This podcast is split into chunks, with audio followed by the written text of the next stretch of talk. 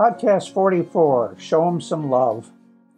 I'm not telling you anything new when I say that what all of us want most in our lives is to be loved. And so, for St. Valentine's Day of 2024, I want to try and describe what love looks like in everyday life so that, as Larry Hart's lyric reminded us, we might make each day Valentine's Day. The journey I've taken in my life slowly brought me to the absolute belief in the efficacy of love. Oh, at my advanced years, I still understand that the job of life is essentially to keep the species going. Love intertwines with sex as it needs to in order for us humans to survive. When there is an absence of love in the world, well, just look at what's going on in the world these days. While sex may be the driving biological force that keeps our species going, love is the oil and grease that keeps everything going. And the great thing about love is that it can be given in so many ways to your family, your friends, to strangers on the street, to the clerk at the store, the tech support person on the phone, to the person who opens the door for you, even to yourself. If there were any positives from those horrible COVID years, it was an appreciation for those they called essential workers not only the nurse at the hospital or the daycare worker or the EMT technician, but also the person from Grubhub and so many others who risked contact with sick and homebound folks. That time put a spotlight on empathy towards those who were called service workers. And when COVID was over, that empathy, and face it, the fact that many people had left the workforce and weren't going back, that all resulted in not only a serious growth in wages for those service people who handled your hot dog and made your bed at the motel, but a realization that we all have and need a support system for the daily living we do. So, what has endured is a deeper, more pervasive empathy for the world around us. In my own case, I came to love my fellow human being in a more roundabout way. About 11 years ago, a few years after my son and I bought our blueberry farm in Michigan, we started doing farmers markets. I already had been a salesman off and on for a good part of my life, first as a kid working in my father's garden shop back in the 50s, then as a government specialist focusing the public on pollution, then as a communications consultant and teacher for 20 years before quote unquote retiring to work the blueberries. After I'd been doing the blueberries for a couple of years, I realized that we needed to be selling at farmers markets to make a go of it. One of the things I had a bit of a struggle with at first was getting rid of my uppity attitude towards people. For many, too many years, actually, I had been working with business execs, college educated workforces, teaching in universities, that kind of stuff. At a market, you get a great education in all varieties of the human species. Actually, you confirm all those perceptions you have about various types. You know, the serious shopper, the parent trying to please the child, the cheap and grumpy old person, the hypochondriac, the young person just cruising the scene, the snob, the disabled, on and on. And then, if you're going to be successful, you have to discipline yourself to smile at them all and treat them courteously and professionally, no matter who they are or where they come from or what they look like. And that approach will get you by. But for real success, you need to move to the empathy level. That is, if you really want to be good at selling. Once I got there, it kind of changed my life.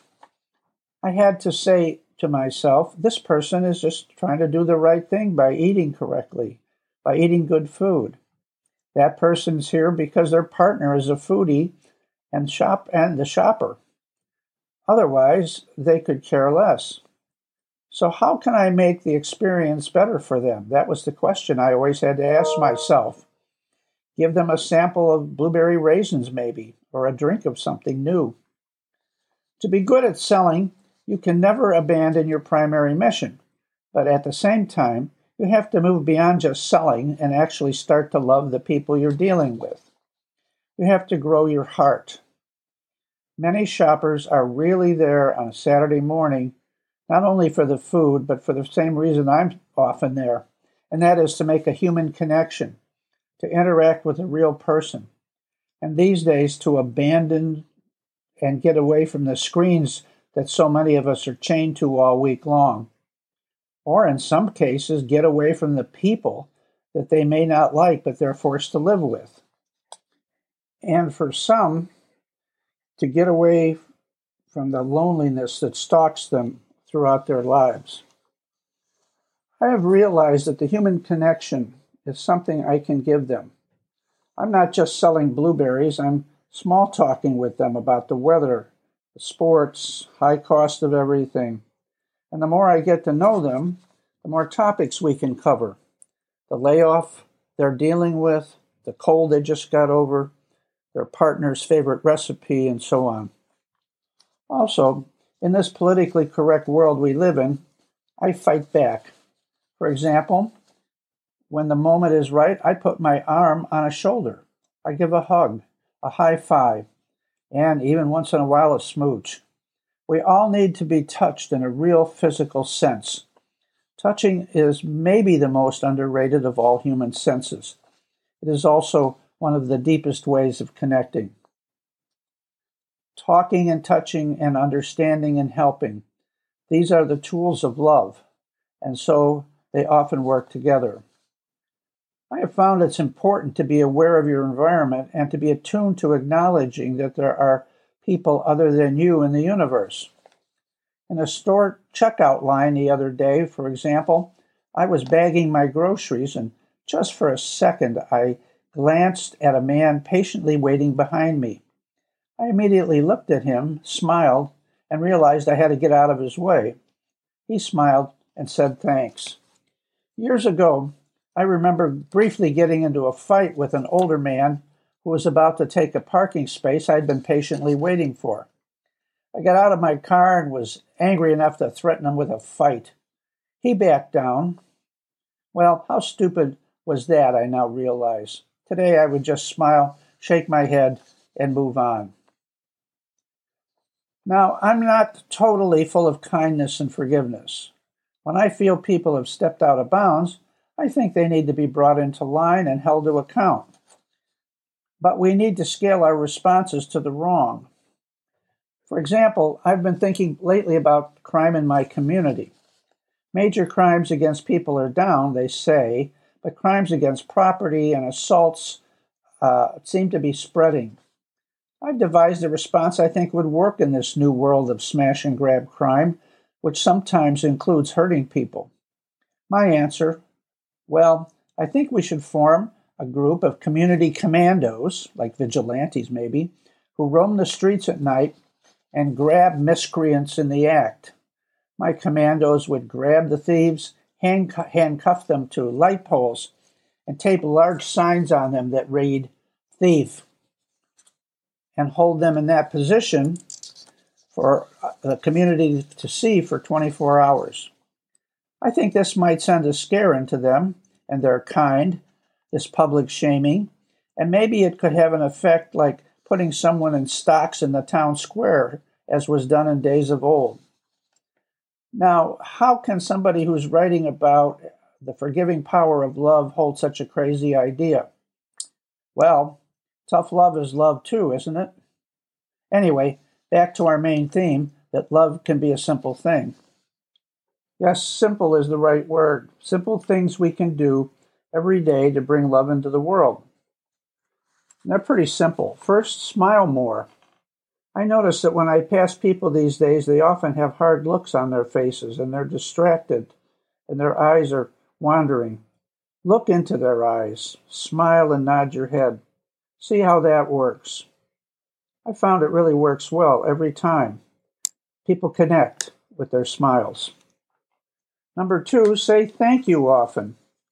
I think I finally learned to say thank you as though I meant it. That's an accomplishment. This especially applies to older people. When someone holds the door for me, and they seem to do it more often these days, I look at them, I smile, and I say thank you, and it brings a smile to their face. Thirdly, listen harder when people talk. Sometimes I find this quite difficult, but the deal with listening better is that you can respond better and say something that reflects that you actually take what they're saying seriously. Or it may give you an opening for a wisecrack, which sometimes I can't help but do. Let's dial back our lives a little bit. Be aware of the people around us who need to be recognized and respected in the simple acts of daily living. I call that love. To sum up the lessons of this podcast, I'd like to quote from no less a figure than St. Paul, who wrote Brothers and sisters, strive eagerly for the greatest spiritual gifts. But I shall show you a still more excellent way. If I speak in human and angelic tongues but do not have love, I am a resounding gong or a clashing cymbal. And if I have the gift of prophecy and comprehend all mysteries and all knowledge, if I have all faith so as to move mountains, but do not have love, I am nothing.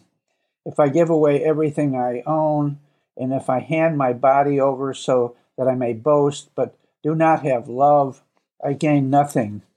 Love is patient, it is kind, it is not jealous, it is not pompous. It is not inflated. It is not rude. It does not seek its own interests. It is not quick tempered. It does not brood over injury. It does not rejoice over wrongdoing, but rejoices with the truth. It bears all things, believes all things, hopes all things, endures all things. Love never fails. Indeed. Happy St. Valentine's Day 2024. I will give you my heart until the end